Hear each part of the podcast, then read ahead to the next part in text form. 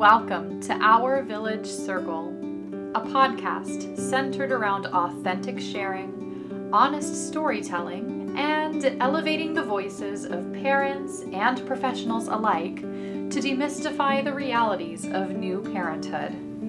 We understand on a visceral level that with the joy of your new human also comes every other emotion under the sun. We want you to feel seen, heard, known, and held in this life altering stage. We wholeheartedly believe that everyone's story has something powerful to offer others as they navigate their own journey. Hi, everyone, and welcome to our second episode of the Our Village Circle podcast. I'm your host, Jaylee Turner, and today's episode is going to be a continuation of last week's discussion with Allison Coleman, mom and creator of Joey Foroo, a baby apparel brand dedicated to supporting and encouraging newly postpartum parents. If you haven't listened to last week's episode yet, go ahead and pause this, go back to episode one and take a listen. It was a really, really great conversation about the lived experience of having a perinatal mood and anxiety disorder and the state of maternal mental health in the United States. In this episode, she talks about Joey Foroo's mission, her vision for the future of the company, and how she is committed to anti racism and supporting Black owned businesses. She also shares the resources that have been most helpful to her throughout her journeys with both postpartum and starting a small business. Let's go ahead and take a listen. You started a company yes. from your experience. Yep. So tell us about that. So I started my little company called Joey Foroo. It'll almost be a year now, so January 2020. I started the company because I really felt there was a big hole in terms of clothing for babies that is actually meant for moms and parents because I would just, especially when I was really deep in the postpartum depression, I would get my kid dressed every day and he'd be wearing a cute little onesie that would say mama's little cutie pie or something like that and it was cute, but I just felt, what is this doing for me? And I'm a big mantra and affirmation person. And one of the things that did help me when I was struggling was writing things down. And I would just write down, I am strong, I am capable, I am loved, you're okay, you've got this, just breathe. And I would put them on sticky notes and, you know, put them where I thought that I might see them during the day. And it occurred to me at some point that I was like, oh, I should just put this on the baby. like, I'm seeing him all the time. And when he's crying is when I really need that yeah. reminder that I'm okay and I need to breathe. And so I started doing a search on the internet. I was like, for sure, this has to exist already. There's no way that this doesn't exist. And I could not find anything. And that to me was just like, okay, this is something that we need to have because moms are struggling, parents are struggling, and all we're putting on these babies is I'm the cutest and daddy's little hunk and yeah. things like that. And that's not to say that there aren't some really amazing, adorable kids' clothes with awesome messages, but I just felt like this is a real opportunity to put support for parents right where they're going to see it. And I thought about it for a couple months before I actually started printing some up and did a test run with friends and family. And yeah, they went off really well. So I decided to try and see what I could do on a on a larger scale. Yeah, I I remember you and I got connected through a mutual friend, mm-hmm. and when I heard about these onesies for the first time, I remember just thinking, that's brilliant. I was like, oh my God, if I had these onesies when my son was a newborn, the messages on your onesies are so compassionate. Like my favorite one that I get for all of my friends now who are having babies, it says, yeah. we're growing together. And oh my God, I could cry thinking about how much I needed to hear something like that. Like, yeah. I'm like getting emotional thinking about it. Yeah. Like, like seeing a message like that on a really hard day would have been just so amazing. Yeah.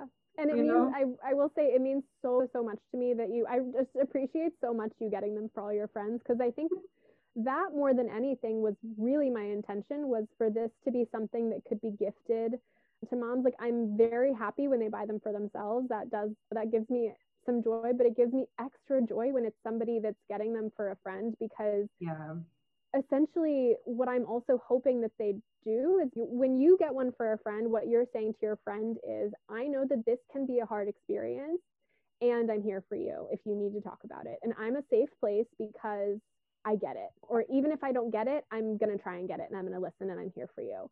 Yeah um, and it um, does open the door. My friends yes. who i've gotten the onesies for they send me a picture on a day that their kid is wearing the onesie. Yeah. I, like i just get this sense i'm like oh it was a bit of a rough day huh yeah. and it opens the door for them yeah. to then have a discussion or mm-hmm. for them to feel comfortable sharing what their day was like because not every day is blissful with a newborn yeah yeah absolutely and i think it's just having that message when you need it and knowing that okay there's a support system here what yeah. i'm going through is not abnormal i'm not alone yeah. and for me it was also that idea of on every little bodysuit that goes out, I have the tags that specifically have my story on there and some just my best experience and my worst mm-hmm. experience. Mm-hmm. And I, I hope that through that, I can also share that you're not alone. This, yeah. what you're going through is not something that you have to suffer through by yourself. And that there's yeah. an entire community of people who have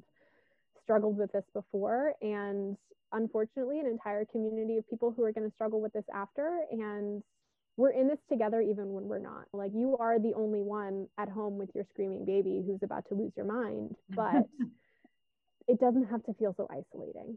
Absolutely. Yeah, I just I love the community sense that you've created with it and I love the message. Thank I just you. think it's so wonderful. It and it, it, it's creating that validation for other parents too. Mm-hmm. I just started working as a postpartum doula, and it's something that I plan to give to clients as a parting gift. Oh, and, I appreciate that so much. Yeah, yeah. I think it's such an important message, especially postpartum in general is a really isolating time. Mm-hmm. Add on to it a global pandemic. One of the right. things, like one of the things I said when COVID hit and we all got put on the stay at home orders and we were all home. It was a very familiar feeling to me mm-hmm. that being stuck in the house day after day yeah. alone with my son which again even now i'm feeling myself have that self judgment of oh my god it's hard to spend time with your son. Like even as i'm saying it like right, those right. inner voices are coming up. Yeah. But i remember the feeling was just so familiar and i posted on facebook. For anyone who is really struggling with cabin fever and isolation and not being able to get out of the house and anything just know that every day postpartum women are going through this Yep. The entire world is now experiencing the life of a postpartum parent. And actually, it was yes. almost worse because when I was newly postpartum, for me, getting out of the house was very important. And so yeah. would, it was the middle of winter. So I would like troll the aisles of Target for COVID. Like, I cannot even imagine what this is like right now for postpartum yeah. people. So this and is then, a time where they really need that support. Right. And adding on to the fact that it's already giving birth is going to be a tough experience, and all of a sudden, especially in the very beginning, I'm not sure where things are right now, but you couldn't have your doula in there anymore. You yeah. in in New York and a lot of other places, you couldn't even have a support person there with you. Right. And that became a human is, rights issue. Exactly. Um, I mean, so that got overturned. Just, yep. And that's a reality. And people whose babies were taken away from them because they got tested for COVID. It was just the experience in itself is already going to be traumatic. And then when you add in all of these other things that potentially could have happened, and even just the trauma leading up to that, I had a friend who was delivering in April and she was not an anxious person. And the amount of anxiety that she experienced leading up to her delivery was something I had never seen from her before. And it's such a difficult situation that I think no one could have prepared for and was just handled really poorly. Yeah. And I think right now, people are having to have the difficult discussions too about who is their support team going to be when they have the baby mm-hmm.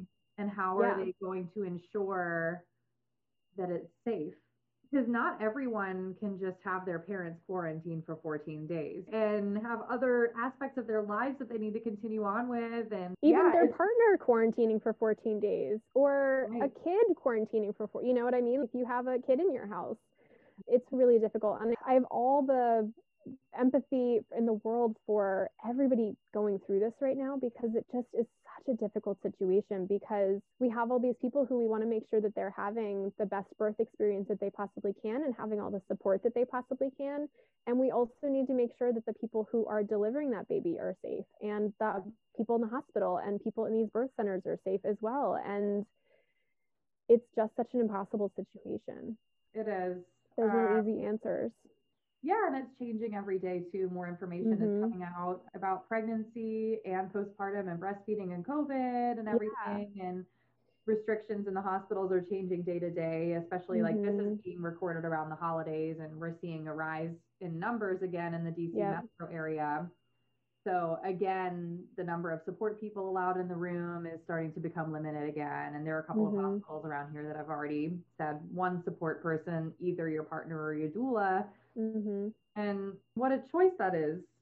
Yeah, I mean, it's and it's tough because I think so much of it, and you'll know much better. But I feel like they're supposed to work as a team. I think I've I've heard the quote that like the your partner is your support person and the doula is the support person for the partner because yep. the partner is going to be able to help you through it and because the, they know they have that relationship with you already and the doula can just be there with the tool belt of all of the knowledge and all of the support and being an advocate for you and everything so having to make that choice between those two people how do you do that yeah and the doula community is finding workarounds with it but mm-hmm. it's just such a unique situation that we've never seen before and mm-hmm.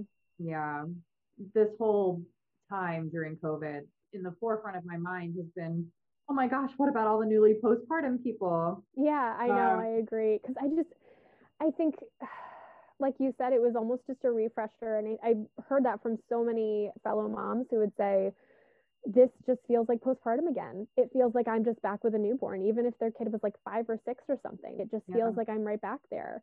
And yeah. so I think for so many of us, it was just a very brutal reminder of what that was like and then imagining what if i was going through that during this exactly i lost all of my employment during covid and so i was mm-hmm. i was home i in some ways i was forced into this stay at home mom role that i didn't choose yeah I think very early on for me, I made the decision because at the beginning of the pandemic was still really in the midst of a lot of my grief over my first maternity leave. Mm-hmm.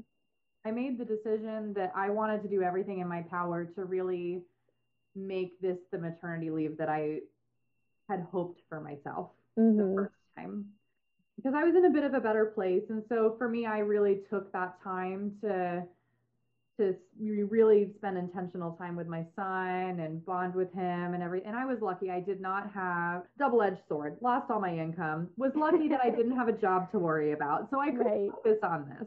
So for me, I felt like a few months in, I finally felt as a mom the way I imagined I would have felt mm-hmm. at the end of my maternity leave. And for me, the quarantine was in some ways, I feel a little selfish saying this, but it was a bit of a healing experience mm-hmm. because I, I, did suffer so much in that first year. Yeah.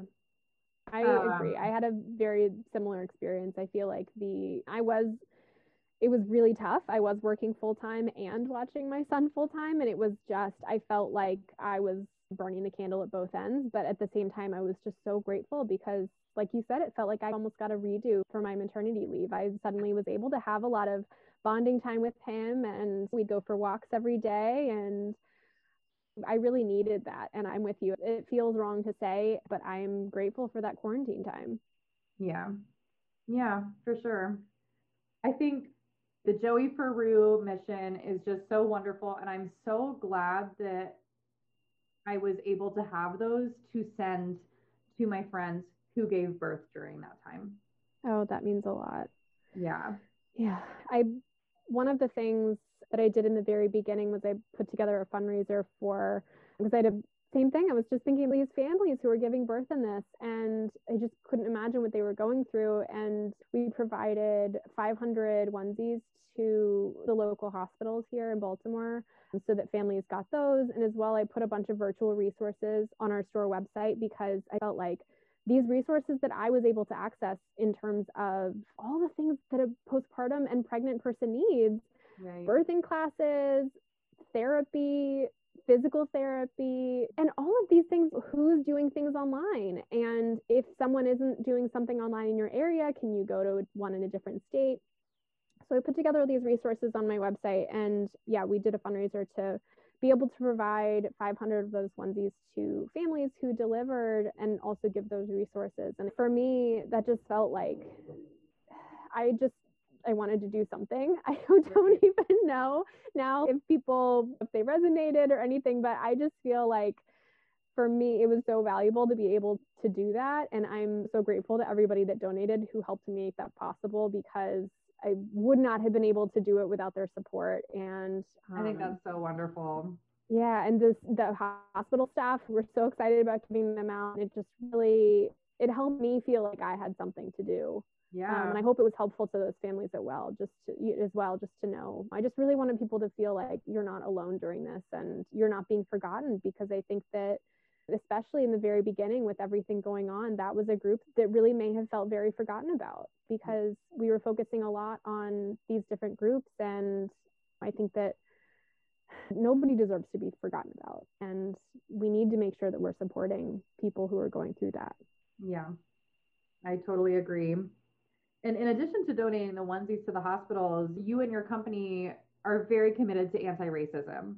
Mm-hmm. When we talk about maternal mental health and we talk about birth trauma, the birth mortality rate, and all of that, we really need to recognize how disproportionately that's affecting people that are not white because those efforts get whitewashed so often. And I know for me, when I was more about PMADS, the vast majority of the stories that I was reading were from white women who looked like me. And this is our issue to fix because as white women, we are living in a society where we have a lot of struggles and we are very privileged and yeah, we need to do what we can to fix this for everybody. Maternal mental health has to be intersectional and not just for white women, not just for black women, not just for Hispanic women, not just for Asian women, but everybody who's giving birth as well. We can't just be pretending that cisgender women are the only ones who are giving birth. I think this really needs to be across the board something that we're paying attention to.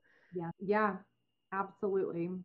I know and I think about that a lot too of, you know, uh, as a privileged white woman, I still fell through the cracks. Mm-hmm. And it's, for all intents and purposes, it's easier for me. Yeah, absolutely. So if I, I dealt way. with that, then what the heck are people of color gonna do? You know? Yeah. Yeah. yeah. The system is built for us and it's still not serving us. Correct. How can we expect there to be successful outcomes when it's not a system that's been built for them? Right. Yeah, absolutely. And I think more awareness is being brought to the surface about the maternal mm-hmm. health crisis and specifically how it is affecting marginalized communities, mm-hmm. which is a start, but we have a long way to go. Yeah. Period. Yeah. And so tell us about what Joey Foroo has been doing um, to aid in that effort. I think for me, it really stemmed. I wish I could say that I had taken action before. I think that from the very beginning of starting Joey Foroo, it was important to me to make sure that our calls for improvement to maternal mental health and the maternal mortality crisis and all of that were intersectional, but I wasn't really taking a lot of actions towards making that a reality and making sure that was something that we stood behind. It was just something that I had in my mind that was important to me, but especially after the murders of George Floyd and Breonna Taylor, I was fortunate to be able to do a lot more research and attend a lot more webinars and talk to a lot more people about how to make sure that my actions were aligning with my values. And I was really grateful to attend a small business town hall webinar that was organized by Rachel Rogers. And essentially she put out an anti-racism action plan. I use that as my blueprint and it has been so valuable to me and i highly recommend it to anybody who is learning who is interested in learning more about how they can not only have their business goals align with that but also their personal goals. I found it very beneficial for me personally and even just for my family because i think we can also think about our families as businesses sometimes. How we spend our money matters so my long-term goal is to eventually have 30% of all the money spent through Joey Foroo to going to black-owned businesses. For right now, I'm still so small, I don't really have that many expenses. Right. and one of the things that I really appreciated with this town hall was the understanding and acknowledgement that takes time and this is not an overnight thing and if we are really committed to this work in the long term we need to make sure it's sustainable not immediate and so the 30% goal is something that I'm really working towards now um, and doing my best to fulfill that in the long term goal. And for right now, I'm making sure that 10% of all my online sales go to a Black owned um, organization who's benefiting the Black community, Black mothers, Black parents, Black babies, Black children. Yeah, it's been a really great learning experience for me and something that I'm very passionate about and something that I am really committed to learning more and more about and making sure that I'm not just saying these things, but really taking the action steps towards it. Yeah, putting our money where our mouth is. Exactly. Yeah, that's wonderful. So, then what resources would you share with your younger self or for any parents that are about to embark on this journey? Yeah, I want to mention the book that really made a huge difference for me it's by Karen Kleiman. It's called Good Moms Have Scary Thoughts. Oh, I love that book. I, I cannot. I, I cannot. I can't say enough good things about this book. I think maybe one of the most important things for anybody listening who's thinking, "Oh, books stress me out." It's essentially a, like a children's book, but for like adults. book. Yeah, like... and like a workbook, but not in a scary workbook way. I don't know. It was absolutely everything that I needed at the time, and now that's the thing that I get for everybody I know who's having a baby because I cannot say enough good things about that book and Karen Kleiman in general and the Postpartum Stress Center. For me, that has just been an absolutely incredible resource. So I cannot recommend that enough. Let's see, other resources. One thing that I really got into during, especially during the pandemic, was reading a lot and attending a lot of webinars through Mother Honestly. I think they do really wonderful work as well as the Motherhood Center. If anybody doesn't know about the Motherhood Center, I highly mm-hmm. encourage you to check them out. I know they're doing a lot of virtual work right now during the pandemic as well. All of these things, I wish that I had just, I wish I had known more before I got pregnant, before I gave birth. I wish I had spent less time researching what to feed a six month old and more time researching what my postpartum plan was because I knew that I was at a higher risk for postpartum depression and anxiety. And I told myself that I'll be okay, I'll figure it out. Yeah. And I spent so much time researching things that didn't really matter. The amount of time that I spent researching like crib sheets and bumpers and what diaper to get and all of these things, and no time spent developing a postpartum mental health plan for myself that was a disservice that I did. That would be the number one thing that I would recommend is anybody who is thinking about getting pregnant or is pregnant, or even if you've already had your baby, just set that up for yourself and make sure that you have the number. Who's the therapist that you're going to call? What are you going to do? What are the warning signs that people need to look for? And if you don't know what they are, then you need to find them and write them down and hand them to somebody that you love and trust and knows you because sometimes we are not the best judge for ourselves for when we're going through something tough. And yeah. we need to be able to ask for help and ask for support. And we, we have to be advocates for ourselves and we also have to let other people be advocates for us too. Yeah. And I think that's important too, knowing who those people are who you can trust to mm-hmm. ask you honestly how things are going. Yep. And I think even now, it can be really vulnerable to ask someone, hey, I need you to just check in on me mm-hmm. and ask me how I'm really doing. Mm-hmm. But that is something that I think could make a world of difference. Yeah. Yeah, I think it will. And I think if you know somebody who's having a baby, check in on them too. Somebody who's pregnant, just I think it does.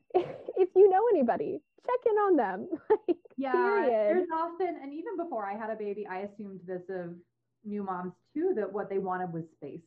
Yes, because it was such a special time, and they were yep. Head over heels in love, and just spending the whole time bonding, and they wanted privacy because they didn't want anyone impeding on their love bubble. Right. And of course, now I will never ever make that assumption again. Yeah. I am the person who is like, "What day can I bring you soup?" yes. and help out for a couple of hours and play with the yep. older sibling and whatnot. Like I will right. just never ever make that assumption again. Yeah. Yep. yeah. And I think it's tough because people need different things. And mm-hmm. there's also this expectation that if I have somebody over, I'm going to have to be a host to them. So for me, a lot of times I didn't even want people to come over because I didn't feel like putting on a happy face. I didn't feel like sitting with somebody and lying about how much I loved my kid at that moment and how happy I was. And it just felt like a show that I was going to have to put on. And I know that I would have benefited so much from the question of when can I drop off groceries to you?